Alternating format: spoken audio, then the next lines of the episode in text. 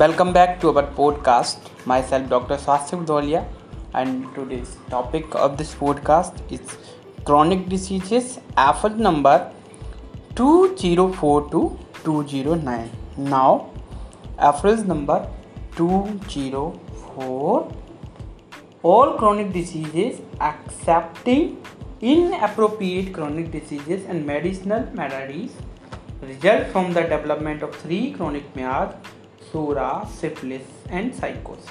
Most of the chronic diseases are mainly due to the SORA. Depriving the local symptom produces incredible number of chronic diseases.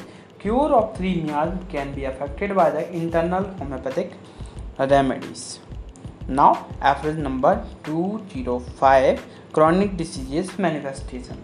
Homeopathic physician never treat the primary or secondary symptom of chronic diseases by local remedies now April number 206 determining the match and treat accordingly.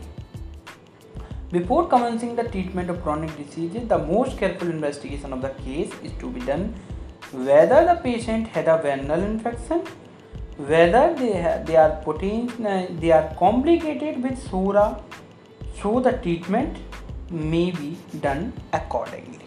Now footnote Investigation of the chronic disease must not be decided by the patient seeing where they can the consider the cause cold sprain overheated.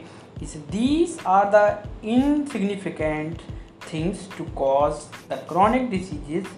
They are roused into activity while latent chronic miasms now Average number 207 Effect of treating taken till today.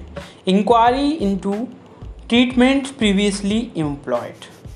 Now, average number 208 Perception of obstacle and accessory circumstances are taken, taken into consideration to order now how far the cause and hinder the treatment. Mind and disposition is also to be attended to know the obstacle of treatment, whether it required to direct it, encourage and modify it.